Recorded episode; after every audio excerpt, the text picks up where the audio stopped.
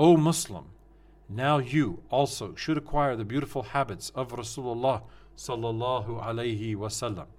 It is necessary for every Muslim to acquire even the habits of Allah Ta'ala.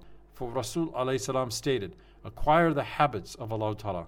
For example, one of Allah's attributes is sattar, that is, He covers sins. A Muslim should cover the faults and the defects of his brother in Islam too.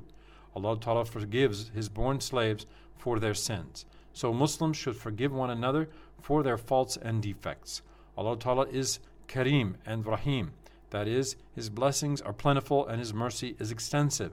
A Muslim should be generous and merciful. The same applies to all good habits.